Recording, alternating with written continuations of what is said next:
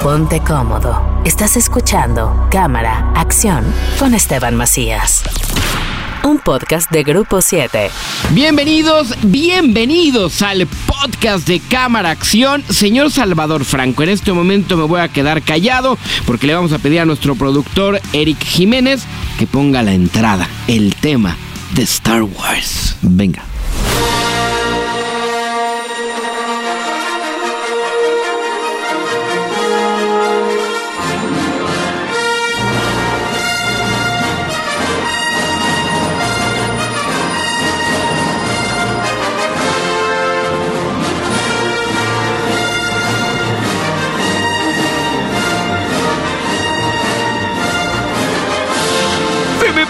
Piel chinita otra vez. John Williams, ¿no? John Williams. Y además, eso sí te lo voy a spoilear y me vale. Porque, bueno, antes que otra cosa, la bienvenida. Yo soy Esteban Macías, arroba Esteban Macías, con doble N en Instagram, en Twitter, en las demás plataformas, el concepto de estrenos y más. Y toda la situación que tenemos aquí en Grupo 7 con este podcast. Y obviamente el señor Salvador Franco. Estoy en redes sociales como sal-franco en Instagram y Twitter y en la plataforma de Facebook como arroba loftcinema. Es mi saludo y mi despedida porque yo no voy a escuchar tus spoilers de Star Wars. eh, ¿Cómo se llama ahora? El regreso del Jedi. El, El ascenso, ascenso, del Jedi. el ascenso de Skywalker. Ah, bueno, por allí va. What, uh, what are you doing there, 3PO? Taking one last look, sir. At my friends. Sí es un Jedi y sí es un ascenso y La misma gata, además. pero revolcada. No hables mal de Star Wars, si no te vamos a dar un bofetadón, por favor. Bueno, ¿con qué ibas a empezar? Sale John Williams en la película. ¡No! Es una cosita, es un easter egg, tienes que estar atento para ver si descubres en qué parte de la película hay un cameo de John Williams. Está increíble, me parece un gran bonito. homenaje ¿no? a uno de los grandes compositores de Hollywood y a una pieza fundamental de la legendaria Star Wars, ¿no? Sí, claro, no sería lo mismo sin esa marcha imperial.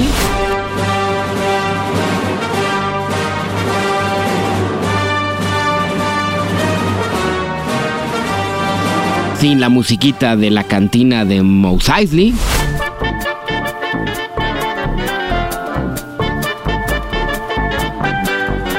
Estamos bailando como ellos. Exactamente, ¿no? Muy bonito. O, eh, por ejemplo, el tema del el enfrentamiento entre Qui-Gon Jinn y Obi-Wan Kenobi y Darth Maul, que también es espectacular.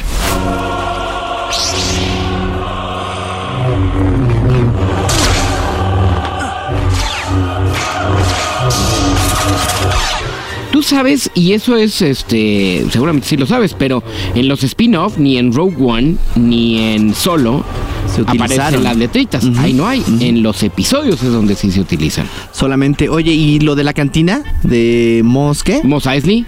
Eh, ¿Sabes que está, que la puedes visitar en estos parques de diversiones que ahora Ah, son? ¿está ahí? Exactamente, y está, creo que juega una especie de ajedrez, ¿te acuerdas? Sí, claro. ¿No? Eh, que ese es en el halcón milenario. Ahí Ah, tienen arriba, el ajedrez. ese es adentro. Y hoy hay otro easter egg. Hay un pedacito de ajedrez también en unos personajes. Que también es como un homenaje a todos sus 40 años. Deberíamos de preparar algo, tú y yo que hacemos también cosas en audiovisual, para irnos a preparar o hacer especiales desde Star Wars, ¿no? Estos dos eh, parques temáticos dentro de los universos Claro. de Disneyland que se encuentran en Los Ángeles. Y ¿Ya abrió el de Los Orlando. Ángeles? Porque según yo solo está el de Orlando, ¿no? Ya abrió el de Los Ángeles. Ya está también. Ah, Confirmadísimo. mira. Hay varios colegas que se dieron la vuelta y cuentan que la experiencia es alucinante y en particular una de las atracciones, no recuerdo el nombre, Sí. pero que es así inolvidable. Pues para todos los fanáticos como yo de Star Wars, los Warsis. Me cae gordo que ya le ponen nombres a todo a los grupos de fans, los Warsis. Todo empezó por el menso de Justin, Bieber, claro. Los Believers. Y a partir de ahí ya le dio en el- la torre a todo. Y ahora, bueno, los Y Warsis. los que le van al Atlante son los Atlantis. Qué mal chiste. otro, otro sape, productor. Bueno, ya cuéntanos qué tan mala es. ¿Sabes? Me acordé Star como Wars. del meme de Batman, ¿no? Que le da un zape a Robin, ¿te acuerdas de esos memes? Son muy buenos. Este, ¿tú quieres visitar un lugar real donde se filmó Star Wars. El desierto, ¿no? El desierto en Túnez, pero fíjate qué interesante. Por allá de 1976, cuando estaba filmando el señor George Lucas, eh, toda la parte de la casa, el planeta de, de Luke Skywalker, Sí. era Tatooine. Y en donde vivía con los tíos, ¿no? Con eh, Uncle Ben. El de los dos soles, ¿no? Ese planeta donde de dos está soles, el ¿no? planeta de los dos soles, es correcto, y toda esa situación. El caso es que lo filmaron en el desierto de Túnez, pero en un lugar ya muy adentro. Túnez es este país al norte de África que tiene salida al norte al Mediterráneo, pero que si uno pues penetra el continente ya está un poquillo eh, tirándole hacia el desierto del Sahara. Y sí, Sí. es muy desértico el interior eh, de Túnez. Y lo filmaron muy cerca de Libia, de la frontera con Libia, que en esa época era eh, gobernada por Muammar Gaddafi y este pues, dictador de tantos años y había un conflicto entre Túnez y Libia y habían llegado a un acuerdo donde no había eh, podía haber vehículos militares en una franja de la frontera te voy a hablar no sé exactamente 100 200 metros un kilómetro. A la frontera no podía haber vehículos militares. Estuvo a punto de provocar una guerra la filmación porque había este vehículo de los Yaguas que es muy grande, que es como un tanque, Sí, sí, sí. ¿no? Que va caminando por el desierto con unas ruedas tipo justo una tanqueta de guerra. Y entonces, pues de repente los libios pensaron, ahí hay un vehículo militar. Están rompiendo el pacto y a punto de organizarse ahí la, ya sabes, Oye, una guerra y no de las galaxias. y no de las galaxias, sino del desierto entre Túnez y Libia. Y actualmente está en esta ciudad que, si no mal recuerdo, tiene un nombre muy parecido a Tatooine. Ahí se inspiró Lucas para ponerle al planeta Tatooine. este, así se llama la, la ciudad o la región. Y ahí está el lugar en donde vivía Luke Skywalker y hoy es un hotel. Y te puedes Mira. quedar y puedes ahí Hay darte la vuelta y tomarte así, la ¿no? foto y tal. Oye, dime una cosa, tengo la impresión de que en algún momento lo leí o lo vi en algún documental de que habían hecho algo de Star Wars en Guatemala. Ni idea. Sabes que sí puede ser, no lo sé exactamente, pero de rebote te diría que la escena final de eh, Una Nueva Esperanza, cuando regresan Luke Skywalker, Han Solo y Chewbacca y les pone una medalla, la princesa Lea que Sí. está organizando la rebelión, es en un eh, planeta boscoso, que de hecho generalmente los rebeldes están en planetas muy verdes. Sí. Eh, y si no me recuerdo, había una pirámide muy parecida a la pirámide de Tikal, Mira, que es una zona arqueológica en Guatemala. qué interesante. Va- vamos a buscarlo. Pero bueno, está plagado de, de- de historias, ¿no? De mitos y de leyendas esta franquicia. Sí. Que llega a su nueva, nueva y última entrega, por lo menos de como la concibió George Lucas. Es correcto. y que bueno, a partir de aquí, bueno, ya ha surgido todo un universo, pero habrá seguramente eh, reboots y habrá eh, otras eh, otros spin-offs. Cierto. Pero al final estamos hablando del, del final de, un- de una era. Según lo está vendiendo el departamento de marketing de Disney, 40 years in the making. 40 años para llegar a esto. Y es cierto, la primera pues se estrenó allá en 1977. 20th Century Fox and George Lucas, the man who brought you American Graffiti, now bring you an adventure unlike anything on your planet Star Wars. Y curiosamente, de todas estas películas, sí, la trilogía original es la más rentable, porque las tres películas costaron 63 millones de dólares. Incluso las primeras dos, solo las primeras dos cuestan cada una 15 millones de dólares. En realidad es muy poquito. Sí. Y el revenue que tienen es de más de 1.700 millones de dólares. Estás hablando que 3% del regreso es lo que se invirtió para producir las películas. Así o más rentable, 97% de ganancia en esa trilogía, origi- trilogía origi- original.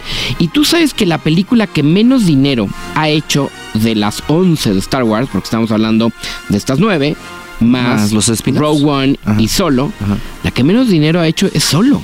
Qué raro. Y además es de las más caras. La de Ron Howard costó 275 millones de dólares y ganó solamente, porque la neta es que es poco, 400 millones de dólares en todo el Sí, mundo.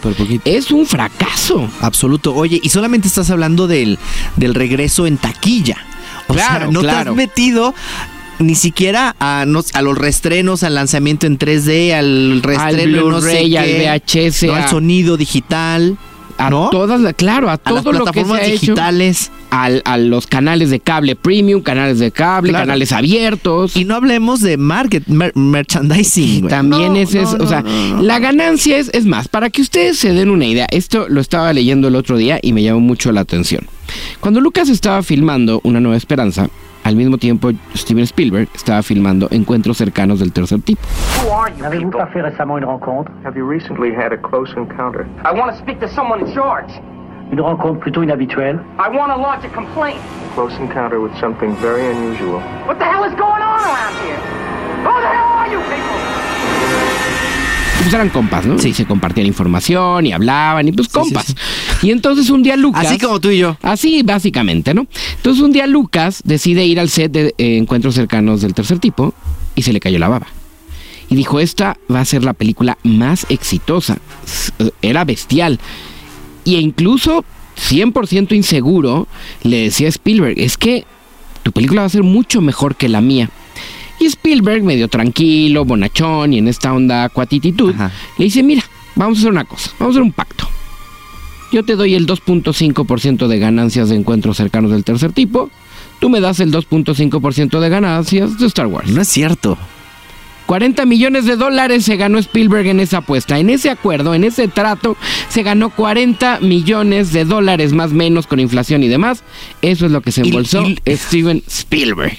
¿Y lo cumplió Lucas? Lo cumplió, claro. Ay, ¿sabes, ¿sabes lo que le importa, no? Y 40 millones de dólares a Nada. Lucas. Pues sí. Bueno, hoy, pero en ese entonces. Bueno, Bueno, o sea, ya, ya te hablo con inflación y tal. El caso es que sí, acabó ganando una lana, pues por cuate Spielberg decirle, ay, tranquilo, y por inseguro Lucas. Sí, y- pero lo hizo como para eh, arroparlo, ¿no? Para decirle, tranquilo, te, te vas va a llevar bien. algo de esto también, ¿no? También, exacto. Y no se llevó nada. Si no le va bien a la otra, te vas a Tú llevar algo de esto.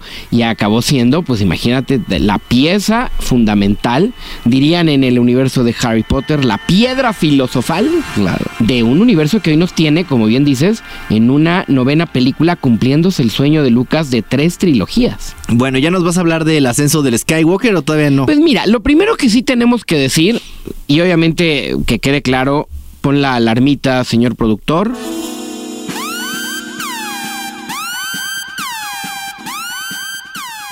No vamos a spoilear en este momento. No les vamos a hacer spoilers, no les vamos a decir nada que pues les, eh, les arruine la sorpresa de lo que van a descubrir en pantalla. Lo primero que hay que decir es que pongan mucha atención al título. El título se llama El ascenso de Skywalker. What, what are you doing there, 3PO? Taking one last look, sir. At my friends. ¿Qué es Skywalker? ¿Qué Skywalkers nos queda todavía? Porque nos queda Anakin como fantasma, Sí. Luke como fantasma, Sí. la princesa Leia en la trilogía sigue viva, sigue siendo la eh, general de la rebelión. ¿Y hay algún otro Skywalker? Claro, Rey, ¿no? Kylo Ren.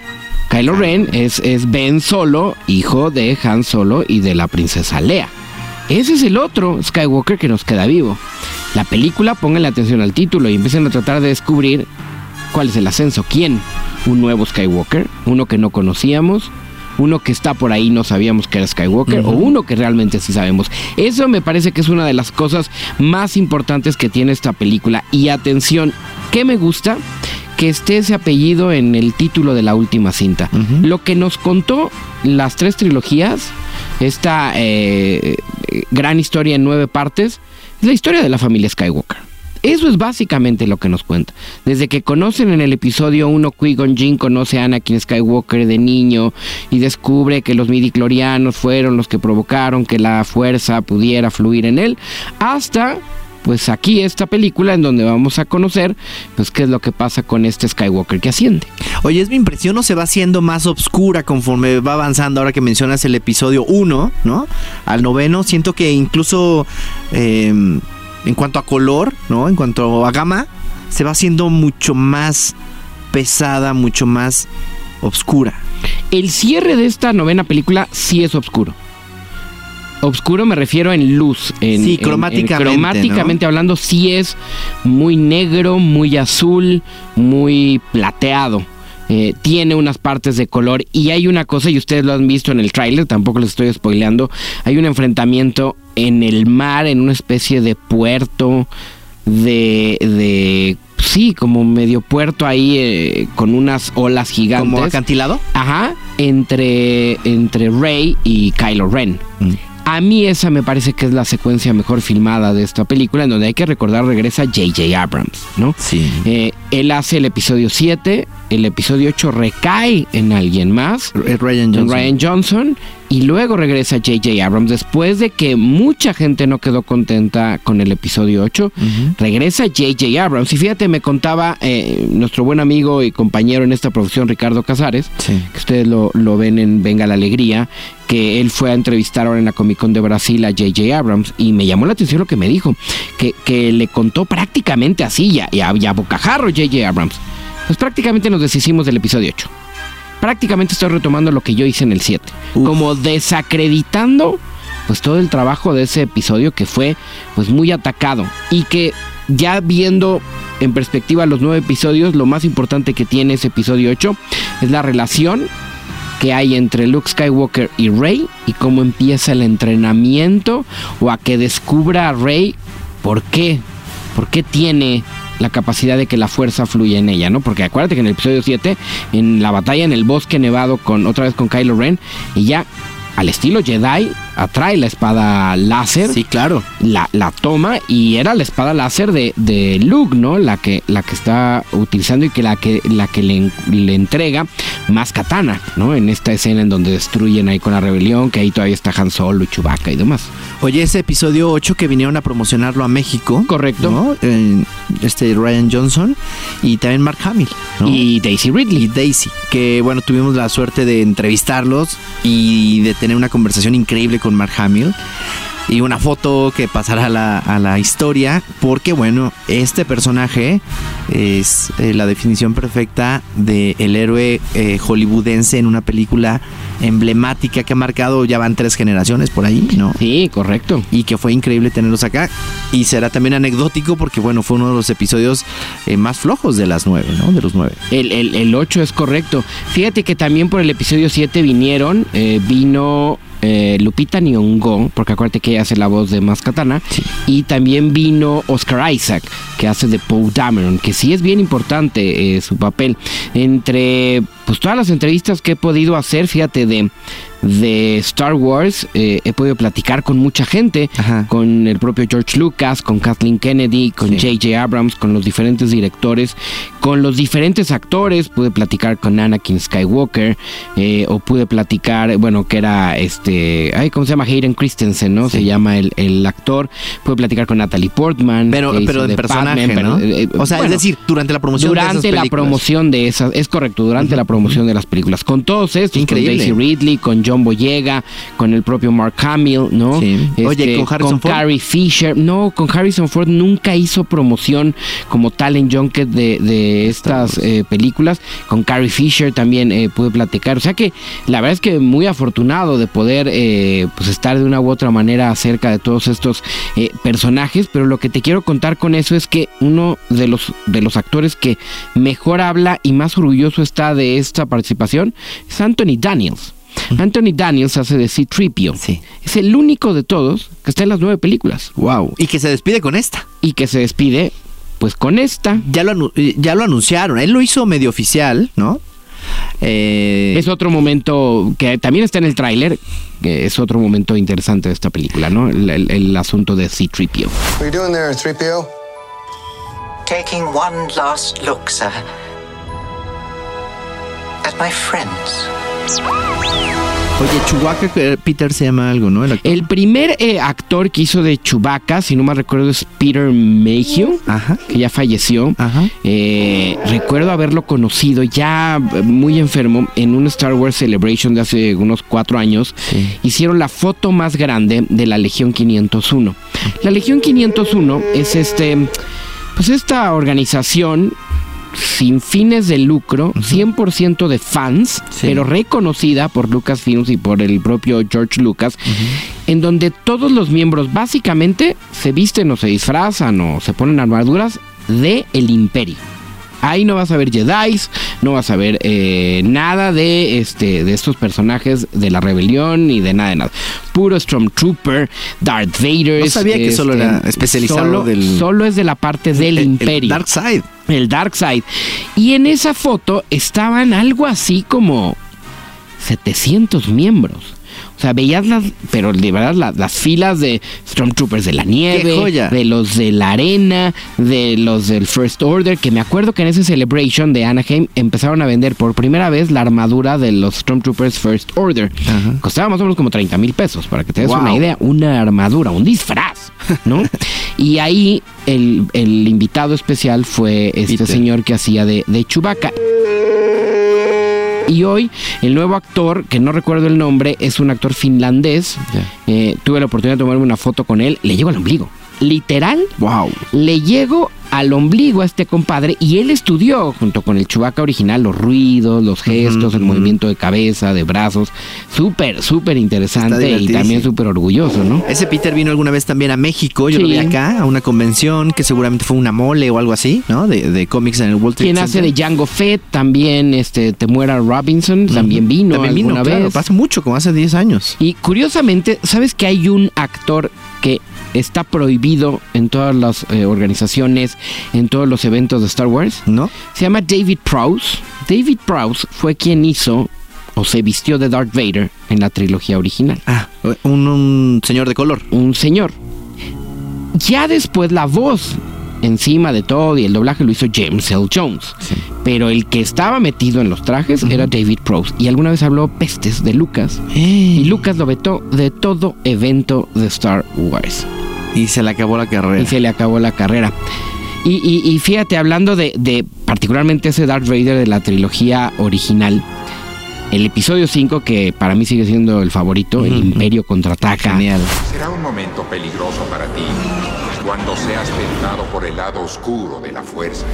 Cuando pues Han Solo se lo, lo congelan, lo Es por una especie de traición Lando Calrissian entrega a Boba Fett y a los cazafortunas de Jabba the Hutt entrega a Han Solo y y entonces Darth Vader es cuando le dice a Luke Skywalker, I am your father, y todo este asunto, y espectacular, ¿no? Oye, y que no dirige Lucas, por cierto. Esa no la dirige, Ah, no la es dirige un buen dato George, también. George Lucas, claro. Él dirige, me parece que Lucas dirige episodio 4, 1, 2 y 3. Son las películas que dirige George Lucas. El caso es que el único que sabía esa línea en el momento de filmarla era Mark Hamill. La línea que se dice en el set para provocar la reacción de Mark Hamill no es yo soy tu padre, Mm. es Obi-Wan mató a tu padre. Ya.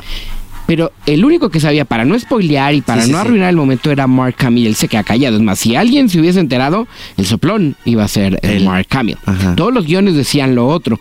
Y entonces por eso es la reacción ya de, de- del personaje de Luke Skywalker. Sí. Y ya después en el doblaje de James L. Jones es cuando ya le ponen yo soy tu padre.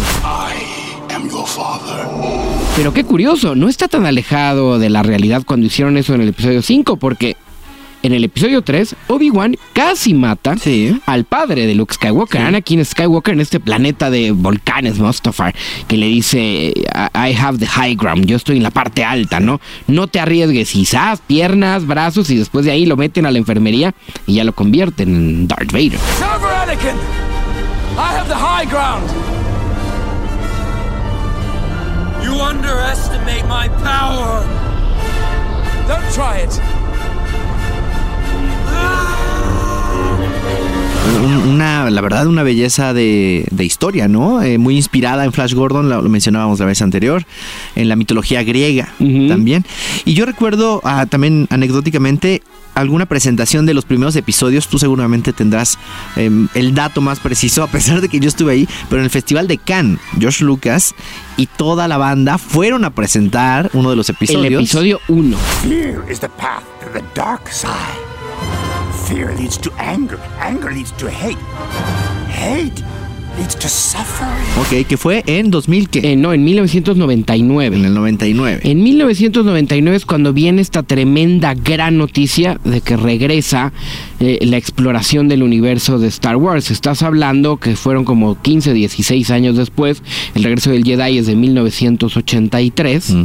Que en algún momento estuvo propuesta para que la dirigiera o Steven Spielberg o David Lynch. Wow. Y los dos dijeron que no y la acaba dirigiendo eh, alguien más. Eh, pero en, el, en 1999 es cuando eh, aparece Cuando regresa. este exploración, conocer Coruscant como se lo imaginó siempre esta ciudad de la República, Sí. el Consejo Jedi, el Senado, en donde el senador en ese entonces Palpatine que hay que recordar que en este último episodio regresa. Lo vimos en, en la presentación del Star Wars Celebration de Chicago, que regresaba la voz de Palpatine, el emperador y esta situación, el que se mete en la cabeza de Kylo Ren, de Darth Vader, de Darth Sidious, de todos esos. Pero sí, era 1999 en el Festival de Cannes y tenía como sus grandes nombres a Liam Neeson, Ajá.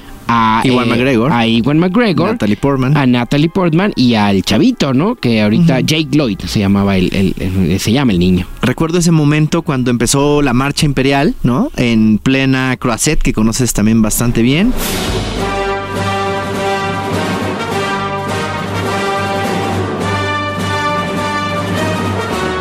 Y la alfombra roja estaba custodiada por soldados eh, imperiales, ¿no? Y empezaron a desfilar y apareció el señor George Lucas, que está casado, según yo recuerdo, con una mujer eh, de color, igual que Robert De Niro, ¿no? Eh, no es la misma, obviamente. Y Estaría muy interesante. aquella- habría otra película ahí, ¿no? Imagínate de mafia. Dirigida por Woody. Allen.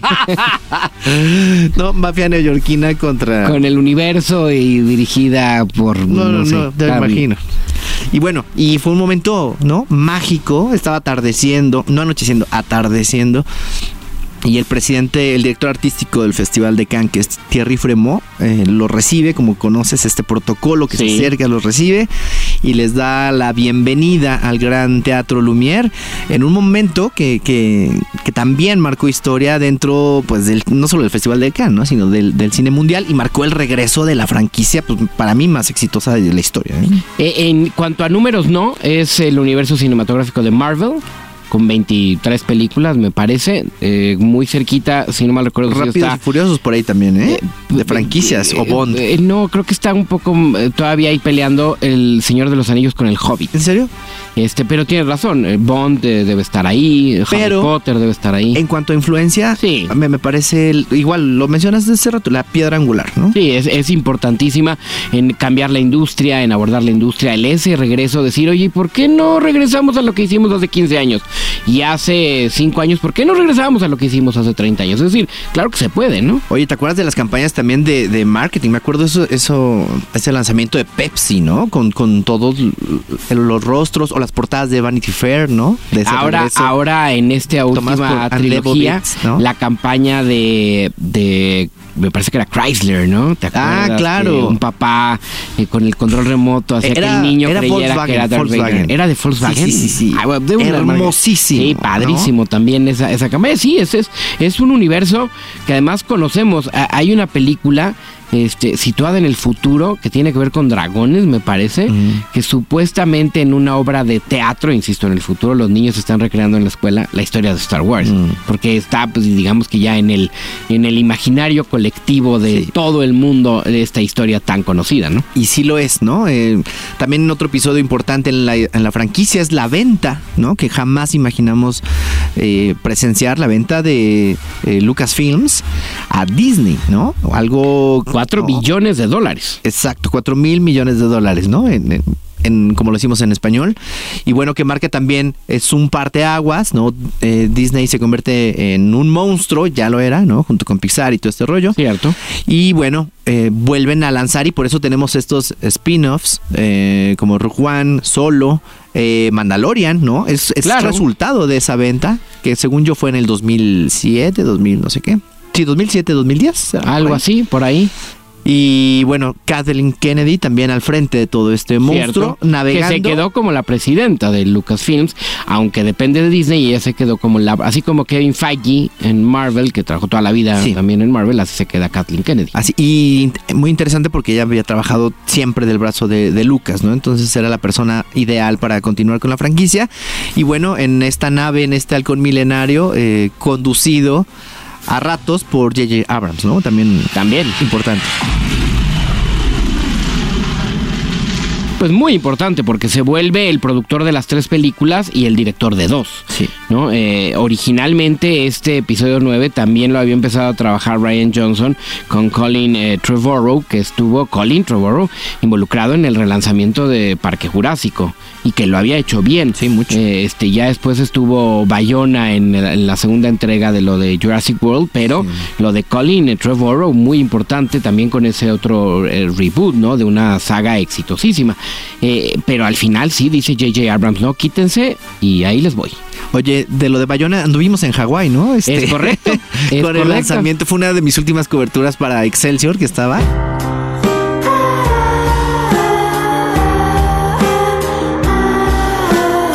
Bien fue la última, fue una gran despedida de, de un medio en el que trabajé 12 años. Y estuvo muy padre porque nos llevaron al parque donde se filmó eh, el, el- el- todas las La películas. de película, ahí fue el. Junket, ¿no? Y te acuerdas que también habían hecho Lost y no sé cuántas. ¿no? Otras, otras películas, Jumanji también hicieron ahí. Y bueno, pues regresando a esta eh, película, El ascenso de Skywalker, eh, me parece que es un buen cierre hasta ahí. ¿Pudo haber sido mejor? Sí. ¿Pudo haber estado peor? También. Me parece que está bien. Un dato que me llamó mucho la atención cuando vi la película, insisto, yo la pude ver en una función adelantado de prensa y de, y de influencers y demás. El señor Salvador Franco, confiesa aquí por qué no fuiste a esa función. Sí, porque recibí una invitación muy especial para verla en, dentro de las primeras eh, funciones comerciales junto con mi hijo. Mi hijo se llama Emiliano Didier, tiene 13 años y cuando salieron los boletos me dijo, ya los compré Y yo, ¿de dónde no me pediste la tarjeta? Dijo, no, con mi dinero, le digo, "Ah, pues te, te lo reembolso. No, yo te quiero invitar, papi, así que por favor, vamos a verlo y estamos a, a minutos. Estamos de- grabando ¿no? esto precisamente antes de que el señor vaya a verla, pues tampoco estamos spoileando nada, pero sí eh, decirles que eh, en esta función había pues gente muy cercana a grupos de fans de Star Wars y no fue la locura. Claro que se emocionaron, o nos emocionamos, yo me incluyo, Sí. con el inicio, con las letras, con la música, con un par de momentos, con un par de personajes que aparecen ahí bien importantes, pongan atención, y en el cierre, ¿no? Pero no es tan emotiva. No es tan emotiva, insisto, pudo haber sido mejor, pero por otro lado también creo que pudo haber sido peor, ¿no? Bueno, pues ya se, se terminó el- esta historia, esta parte, se cierra un momento muy importante dentro de la cinematografía mundial y vamos a ver el gran reto ahora para Kathleen Kennedy y para la propia empresa, ¿no? Para Lucas y Disney, es ver qué van a hacer, ¿no? O sea, cómo van a seguir explotando, porque eso es un hecho, ¿no? Estamos Sí. seguros que van a seguir explotándolo. Y también, a mí me parece, dentro de las cosas que les puedo criticar, que una vez que cayó la compañía en Disney, encuentras la marca en todos lados. Algo que había cuidado Lucas durante Sí, era, era muy celoso de en dónde iba a aparecer la marca Star Wars, hoy realmente, pero como todo, está en todos lados, en peluches, en farmacéuticos, en mochilas, en Pero, o juguetes, sea, en falta todo. que aparezca en, en el Doctor Simi, nada más. Pues podría ser, o a lo mejor el Dr. Simi iba a sacar un similar de Star Wars, pero no sabemos, ¿no? No se aplica con otras promociones. Un, sí, debe estar padre un, un combate ahí, ¿no? De botargas. Chewbacca contra el Doctor Chewbacca contra el Dr. Simi. Me gusta, me gusta. Y la vaquita de la marca de leche también. Está muy Estaría entretenida, está, está bonita. Pues mira, en cuanto al futuro, hay actores que, por supuesto, pues están ahí, que podrían regresar a, a rehacer sus personajes. Repasando un poquito el, el reparto, pues los tres actores más importantes de esta nueva trilogía, obviamente Daisy Ridley, Sí. John, Boyega y Oscar Isaac, ¿no? Ajá. Pero hay otros ahí también importantes, por ejemplo Adam Driver, que hace de Kylo Ren. Claro. Y que, y que qué año para él, ¿eh? Con la historia de un matrimonio, está a nada de la nominación al Oscar. A nada de nominación al Oscar. Está también Domhnall Gleeson, que hace del general Hawks, también un personaje importante, que se unieron, eh, eh, digamos que en esta eh, etapa. Kelly May, Mary Trent, que entró en el episodio 8, eh, que hace el personaje de Rose. Está eh, también Lupita Nyong'o, insisto, que hace de más Kanata.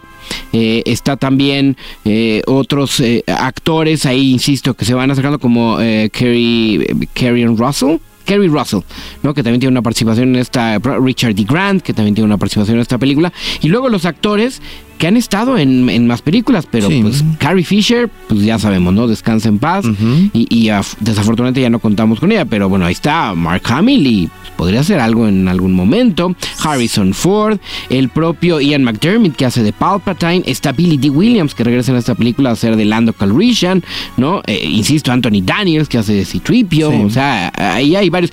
Y fíjate, aquí ya, ya apareció el nombre, Yuna Suotamo, es el eh, actor finlandés que hace de Chewbacca. Órale, la, la nueva adquisición. Y bueno, eh, creo que es un momento también muy bonito porque está acabando eh, los 2010, ¿no? Sí, Entonces, está acabando esta década de los 2010. Es buen momento para renovar. Por ahí había habido rumores de que los creadores de Game of Thrones se iban a involucrar, ¿no? Pues son unos genios, obviamente. Luego como que se eh, echaron para atrás y ya no quisieron. Pero bueno, vamos a ver, tienen un reto increíble, sobre todo porque han hecho a unos fans muy exigentes, ¿no? Correcto. Y creo que de eso se trata, ¿no? De, de que entreguen mejores productos, de que se les critique, de que te equivoques, ¿no? Pero que no todo sea fanservice, que no todo sea para No. darle gusto al fan. Porque hay que sorprenderse como fan. Es que ahí, para mí, la clave siempre va a ser la historia, ¿no? O sea, es, es el secreto. Yo ese- esa es la crítica que le hago a J.J. Abrams. Es muy fanservice. Lo Sí. hace bien, pero siempre trabaja pensando en la aprobación del fan. ¿Qué tuvo Ryan Johnson en el episodio 8? El riesgo de que a lo mejor a los fans no les iba a gustar. Pero ojo, ¿eh? En aquel episodio 5 a lo mejor nadie la veía venir y hay cosas bien interesantes. El propio Lucas en algunos de los eh, pasajes del episodio, de los episodios 1, 2 y 3, igual y también nos sorprendió con cosas. Y eso es lo que queremos, que no todo sea pues exactamente como lo esperamos, sino que nos sorprenda. A mí lo que me gustaría muchísimo, que suena muy arriesgado y poco probable para una compañía que no toma tantos riesgos como Disney, que va a lo seguro, porque así es su negocio, Sí. es que entregaran lo siguiente de Star Wars, que no sabemos qué sea, a gente consagrada a los nuevos genios del cine, es decir, a un David Fincher, Fincher, ¿no? Tanto así. Sí, claro, a un Alfonso Cuarón. Es lo que hicieron con Christopher Nolan y Batman. Es cierto. Y por eso funciona. Y en algún también. momento con Tim Burton, años antes. Exactamente, ¿no? Entonces, un, un, un Cuarón, obviamente necesitas encontrar uno de estos genios que quiera primero ponerse al servicio de una empresa que sabe que los va a estar ahí apretando muchísimo. ¿no? Exactamente. Pero que tenga ese talento de poder renovar o reiniciar una franquicia que seguramente nos va a acompañar durante muchísimos años. Pues lo que sí es seguro es Mandalorian, que ya está en Disney Plus, ese ya lo estamos viendo. John el Baby Favreau. Yoda, el John Favreau. éxito de John Favreau. Mandalorian, look outside. They are waiting for you. Eh, viene eh, la de Obi-Wan Kenobi, viene Kenobi, en donde vamos a explorar también estas, si no mal recuerdo, la etapa de la guerra de los clones que es pues estas, bueno, las guerras clónicas, como lo mencionaban, que es lo que sucede entre el episodio 2 y el episodio 3, cuando ya este a raíz de Jango Fett se convierten o se empieza a armar este ejército hacia eh, servicio del imperio con todos los clones y cómo empieza pues todos los Jedi a, empezar a desaparecer y demás. Me parece que en esa época es donde se centra la serie de Kenobi que debería de tener a Ewan McGregor, obviamente como su protagónico, que es quien hizo a, a- a Kenobi en esos eh, capítulos. Y, y nada más como paréntesis, es de todos conocidos que eh, el actor eh, famoso que hace de Obi-Wan en la trilogía original, este, este actor eh, consagrado, se me fue- Alec Guinness. Alec Guinness, hay una parte ahí como de un making of de una escena en el Halcón Milenario que lo están pasando antes de esta película, que se ve que se la está pasando de la fregada. Ah, ¿sí? Que Harrison Ford joven, Mark Hamill, jajaja, todos chistositos, y Sir Alec McGuinness así de cállense mocosos, pónganse a trabajar, por favor. Muy divertida esa parte, la verdad. Y pues siendo o especulando, podrían venir más series, Sí, bueno, podrían venir... vi- viene la de eh, Rogue One, un- una precuela de Viene- Rogue One en serie y con Diego Luna como protagonista. Exactamente, que es la- la- las historias de Cassian Andor, ¿no? Del, del capitán este de capitán. la rebelión y que ayudó para formar el escuadrón Rogue One, que es quien acaba robando los planos de la Estrella de la Muerte, ¿no? Pero yo especulando, Los Caballeros del Imperio que es mucho, mucho antes del episodio 1, cuando realmente los Jedi gobernaban la galaxia Ajá. y había en esta especie como de batallas del rey Arturo un- unos encuentros y enfrentamientos por toda la galaxia. Creo que esa sería una, una parte interesante explorar dentro del universo de, de Star Wars. Pues ya escribe la Kathleen Kennedy y que te contrate como guionista. ¿Qué onda, mi Kathleen? Que nos Vamos contrate porque yo le una entro. vez, porque tú también le entras. Estaría padrísimo. Pues ahí lo tienen, ese es el podcast de Cámara Acción. Los invitamos a que nos escuchen en el programa de radio, particularmente en Cámara Acción del 21 de diciembre del sábado, en nuestro horario normal de 12 a 2, porque tenemos nuestro festejo navideño con grandes invitados, señor Franco. Se va a poner buenísimo, va a estar la banda del club, esta Correcto. serie que ya está en la plataforma, en, plataforma de Netflix. Está también Eugenio Derbez, Ana Serradilla, Mai- Maite Perroni. Eh, y Jordi Rosado también estuvo con nosotros. Y, y la verdad es que se va a poner muy padre ese programa. Véanlo, un especial navideño. Vamos a traer aquí romeritos, bacalao y todo el asunto. Ponche También, sin eh, piquete.